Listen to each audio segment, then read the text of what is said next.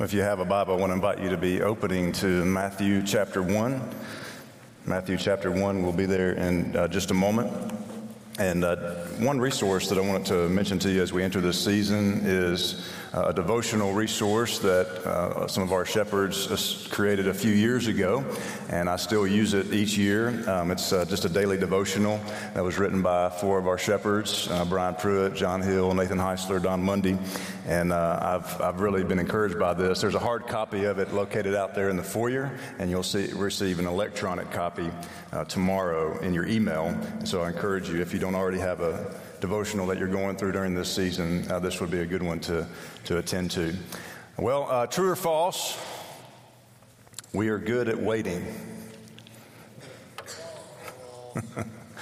I wasn't expecting a response, but I heard a lot of falses out there.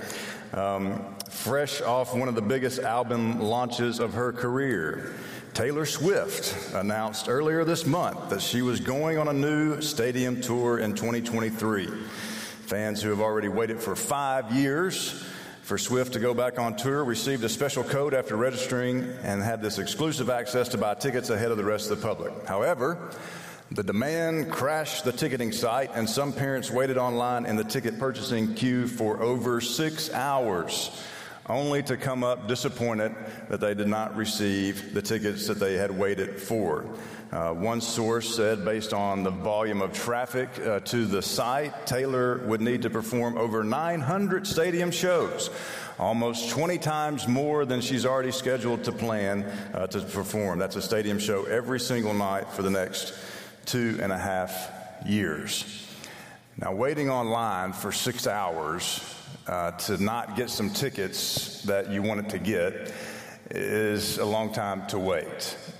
Now, what I've come to realize in my own life is that I am not very good at waiting. I fully expect Amazon to have that thing on the on the doorstep before I click click buy now. You know, that's how how anticipatory we are of these services. But for the past several years, I've found rich benefits in just ordering this season to remind me of what I'm ultimately waiting for. So, in some circles, today is considered the start of the season of Advent, the four Sundays before Christmas. And so, uh, the next four Sundays, uh, we're going to take some time to just step back and to remember what this season is about. Advent or Adventus is just this Latin word that means coming or arrival. And so, we're talking about this coming or arrival. It's a season where we take this opportunity to look around, we take an opportunity to stop and just remind ourselves that this world is not yet finished we remind ourselves that it's missing something. So we practice this art of waiting. We train our hearts once again to long for something more. We practice imagining a world that can and will be made new, and in that we cultivate something revolutionary. And it's this word that we call hope. So, we don't have any biblical mandate that we have to set aside this calendar, this season every year in order to remember what we're going to be talking about these next few weeks. But I have found a calendar to be helpful. Uh, some of you may still use the old school uh, paper calendar. That may be what you use to, to keep your, your schedule intact. Uh, my wife Laney and I, we have used a Google calendar for several years. Uh, it's been a great tool for us uh, because we try to order our schedules in such a way that we, we know what's coming up. We know when to pick up the kids. We know when this event's coming up. And, and so Laney's the only one that has full and complete access over my calendar. She can schedule something without uh, even getting my permission if she wants. Uh, now, she does talk to me about things that we schedule. That's just a part of it. But but when we think about calendaring, it is a, is a helpful tool. I use it for uh, premarital counseling when I meet with couples. Oftentimes, I'll tell them about, you know, hey, you need to have some s- sense of a calendar that you are on page about that you can that you can refer to, uh, because how you spend your time matters. Uh, most churches observe at least two aspects of the Christian calendar. Most churches observe uh, Christmas in some sort and Easter uh, in some way. And so, really, the point of observing the Christian calendar is to overlay the life of Christ onto our lives in order for us to be formed by his life rather than by being conformed by the pattern of this world. This is the point. So each year we take the four Sundays before Christmas to form us to become a people shaped by the coming, by the arrival of Christ. Uh, usually around Easter time, I take the six weeks leading up, the six Sundays leading up to Easter to take, take a moment for us to be formed by, by the cross, the shape of, of the, that we are a cross shaped people. But Advent's not about one coming, it's not just about one arrival, it's really about three. So, a past, a present, and a future arrival and coming. The first coming is the remembrance of the birth of Christ, the coming of Christ into this world. Many of the, the songs and hymns that we sang today.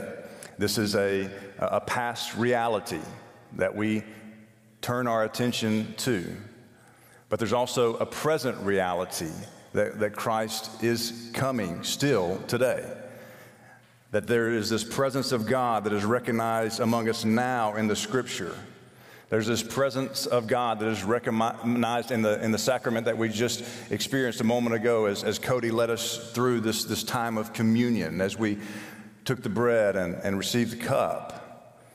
There's this present reality within the community that makes this time of, of year even more focused in, in a way that we think about that. And then there's a future reality, the final coming. The final coming to which Advent points us, and that is the second coming, the parousia. It is the coming that awakens the desire of the soul.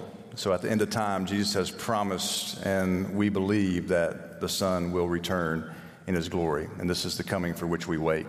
This is the fullness for which we long for. This is what we really mean when we say and we sing, Come, Lord Jesus, come. So these comings, past, present, and future, all live together in one long sigh of the soul, as one author puts it. And here's the question that Advent asks. It'll be up on the screen. What is it for which you are spending your life?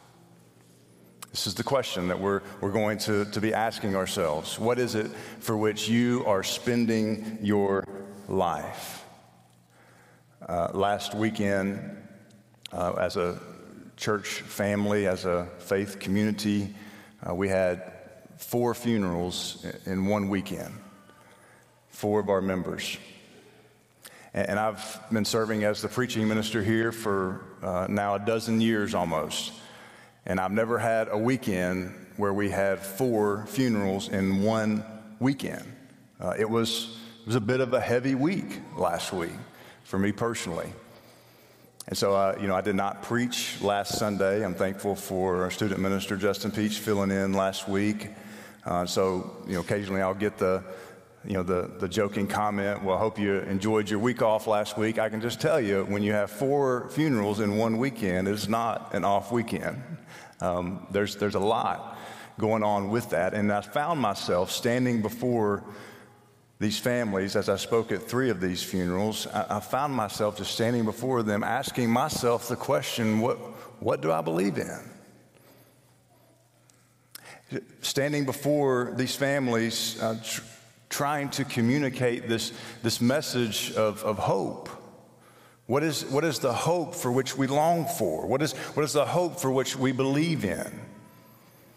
And so at each of these gatherings, I, I shared Paul's words in 1 Thessalonians chapter 4 Brothers and sisters, we, we don't want you to be uninformed about those who sleep in death, so you don't grieve like the rest of mankind who, who have no hope. So, over the next four weeks, I want us to consider the, the four themes that really shape us as followers of Jesus in this arena. These are four biblical themes. You'll see those on the screen hope, peace, joy, and love. These are themes that are mentioned in the biblical narrative some 1,500 times collectively. So, hope, you'll see a couple hundred times in Scripture, peace, about 300 times joy a couple hundred times, and then love some 700 plus times. You'll see this in Scripture. These are, are themes that are, are all over the pages of the Bible. And as we explore each one of these themes, I want us to just take stock of each one that they are not independent silos, but they all serve together in a way that gives us a collective experience of the Word of God. In your Old Testament, when the prophet Isaiah is writing, Assyria is the, the dominant world power. So after King Solomon, there's this civil war between the house of Israel in the north and the house of Judah in the south. And 722 BC, the Assyrians conquer and take captive the northern kingdom. And so Isaiah is preaching, he's prophesying during the reigns of these four kings. It's, it's said that it's maybe a span of about 60 years uh, that he's preaching and prophesying. And Isaiah is he's really not just foretelling. He's not just foretelling in a future sense, he's also forthtelling. You know, he is speaking to the, the issues of the day. He is speaking to the religious and the political situations that are going on in his day. He's calling for repentance. He's calling for change. And so in Isaiah chapter 6, Isaiah acknowledges his own sinfulness before an almighty God. And as, in, as a seraphim, they call out, we just sang a moment ago, Holy, holy, holy is the Lord God Almighty. Isaiah is just wrecked. He's wrecked. He says, Woe to me! Woe is me! I cried, I'm ruined, for I am a man of unclean lips, and I live among a people of unclean lips, and my eyes have seen the King, the Lord Almighty. Church, I want to remind us today that when you stand before a holy God, all of your pride will be stripped away. When you stand before a holy God, all of your doubt will be stripped away. All of your skepticism will be no more. You will not need another theology book to understand what you are experiencing when you stand before a holy God. You will know your place. And in the next chapter, Isaiah says in Isaiah 7:14, "Therefore the Lord himself will give you a sign: the virgin will conceive and give birth to a son, and will call him Emmanuel, God with us." These are the very words that are quoted in Matthew chapter 1. That God did not just wait for us to come to him, but he came to us. Read with me Matthew chapter 1, starting in verse 18. This is how the birth of Jesus the Messiah came about. His mother Mary was pledged to be married to Joseph, but before they came together, she was found to be pregnant through the Holy Spirit. Because Joseph, her husband, was faithful to the law and yet did not want to expose her to public disgrace, he had in mind to divorce her quietly. But after he had considered this, an angel of the Lord appeared to him in a dream and said, Joseph, son of David, do not be afraid to take Mary home as your wife, because what is conceived in her is from the Holy Spirit. She will give birth to a son, and you are to give him the name Jesus, because he will save his people from their sins. All this took place to fulfill what the Lord had said through the prophet The virgin will conceive and give birth to a son, and they will call him Emmanuel, which means God with us. When Joseph woke up, he did what the angel of the Lord had commanded him and took Mary home as his wife. But he did not consummate their marriage until she gave birth to a son, and he gave him the name Jesus. So, for our remaining few minutes today, uh, we're going to, to look at this name, the very name that the Son of God was given, and consider the hope that was revealed in that name. After our service today, we're going to have a combined adult class here in the auditorium.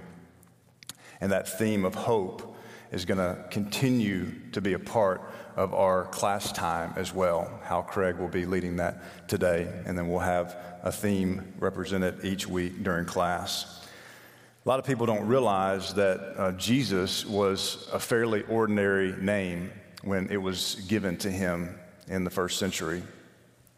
a matter of fact, in Scripture, we, we read of other people being named Jesus. So in Acts chapter 13, there's a, a false prophet that you can read. His name was Bar Jesus. In Colossians chapter 4, we read about one of Paul's friends who, whose name was Justus, but he went by Jesus. And, and this should tell us something that, that our, our Lord and our Savior was given a ordinary name that's just tell us about his humility in the way that he came. And so by the second century, uh, so, so many people hated this name on the one end, or so many people saw this name Jesus as being sacred that this name became not, not used very much anymore. You either hated it or it was sacred, and so you didn't use it. And so the fact that God, through an angel, told Joseph and Mary to name their son such a common name should tell us something. Here's what the prophet Isaiah says in Isaiah chapter 53. He said, He had no beauty, had no majesty to attract us to him. Nothing in his appearance should make us desire him.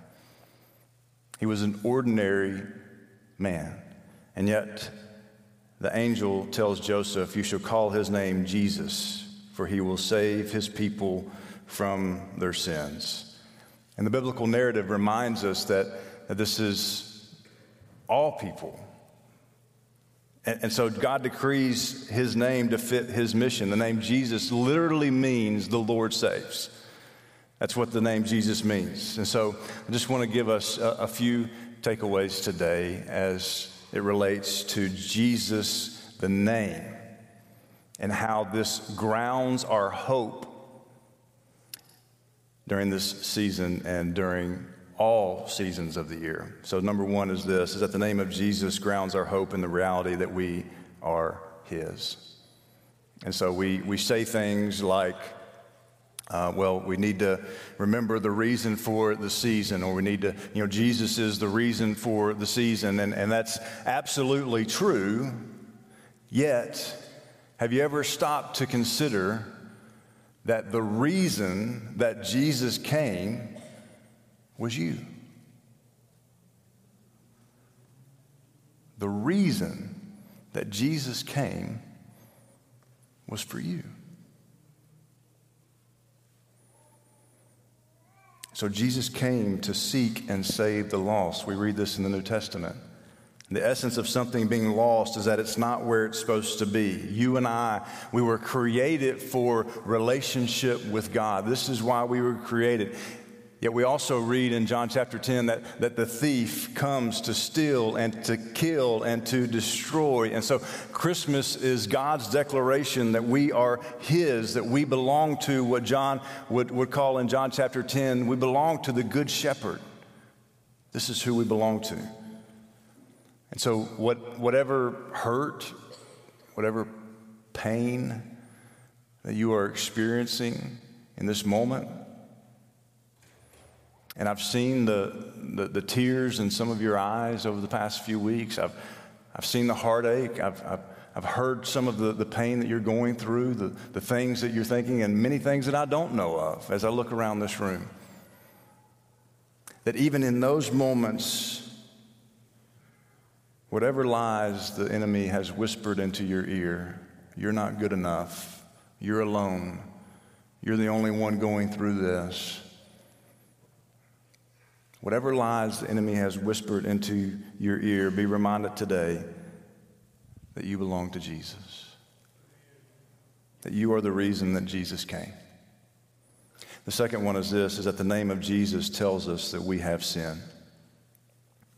His, his name says nothing about saving his people from their enemies.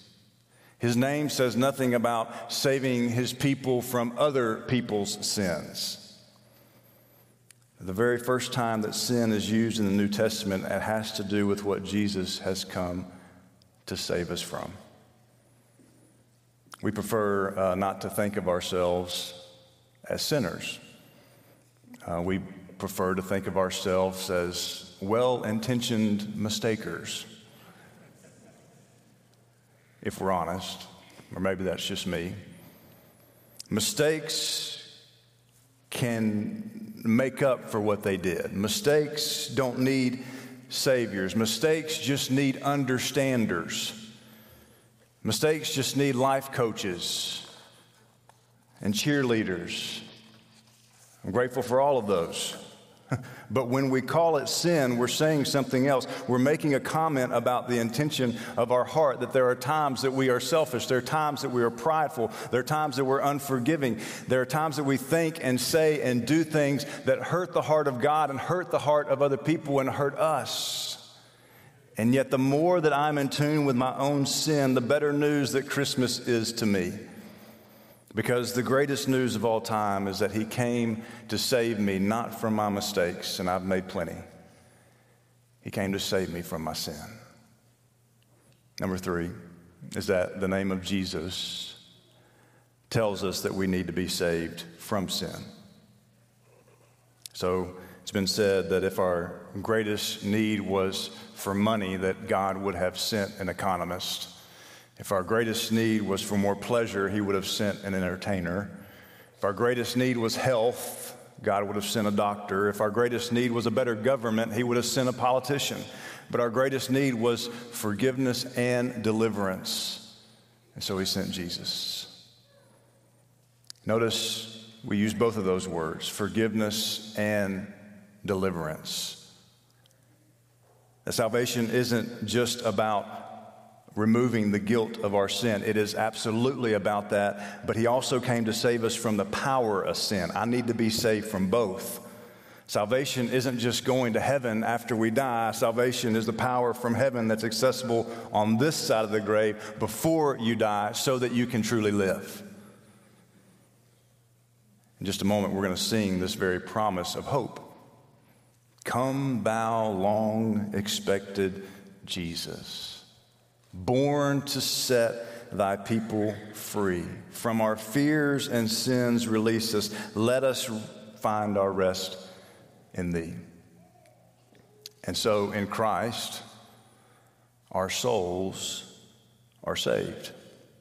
Yet, there's a sense in which your heart and mind are being saved in an ongoing way in the present, which means that it's possible for you and I to make changes it's possible for you and I to, to view our choices in such a way that it's a product of what's happening in our heart and our mind, and that our heart and our mind are under the transforming power of the Spirit. So, understanding the name of Jesus can help us. And here's the question Will you allow Jesus to live up to his name in your life?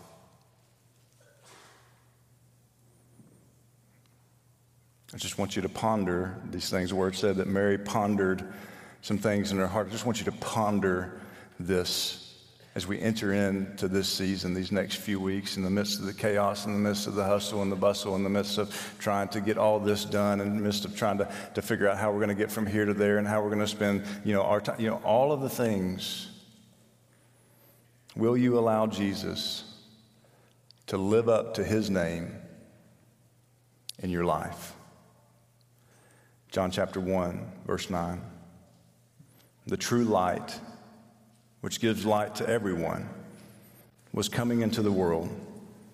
He was in the world, and the world was made through him. Yet the world did not know him. He came to his own, and his own people did not receive him. But to all who did receive him, who believed in what? Who believed in his name he gave the right to become children of God. Paul would say it this way Romans 15. May the God of hope fill you with all joy and peace in believing, so that by the power of the Holy Spirit you may abound in hope. Church, when everyone around us is asking, What is the world coming to? May we be a church who is proclaiming, Look who is coming to the world, even in the midst of all that the world is coming to. Will you pray with me? Oh God,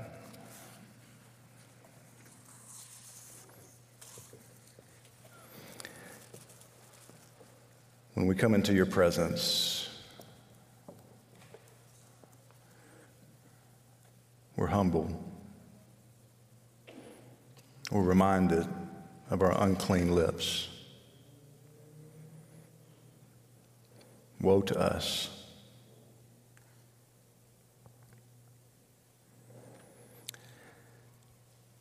Father, we're so very thankful that you did not leave us helpless. Leave us to our own devices, but rather that you came. And through your coming, we have been saved. We place our trust and our hope not in the things of this world, but in your Son, our Savior, the greatest phenomenon to break the horizon of this world. So, Father, as we sing these words, Father, may we be reminded of the goodness that is you. Come, thou long expected Jesus born to set thy people free. From our fears and sins, release us and let us find our rest in thee. It's in Jesus we pray. Amen.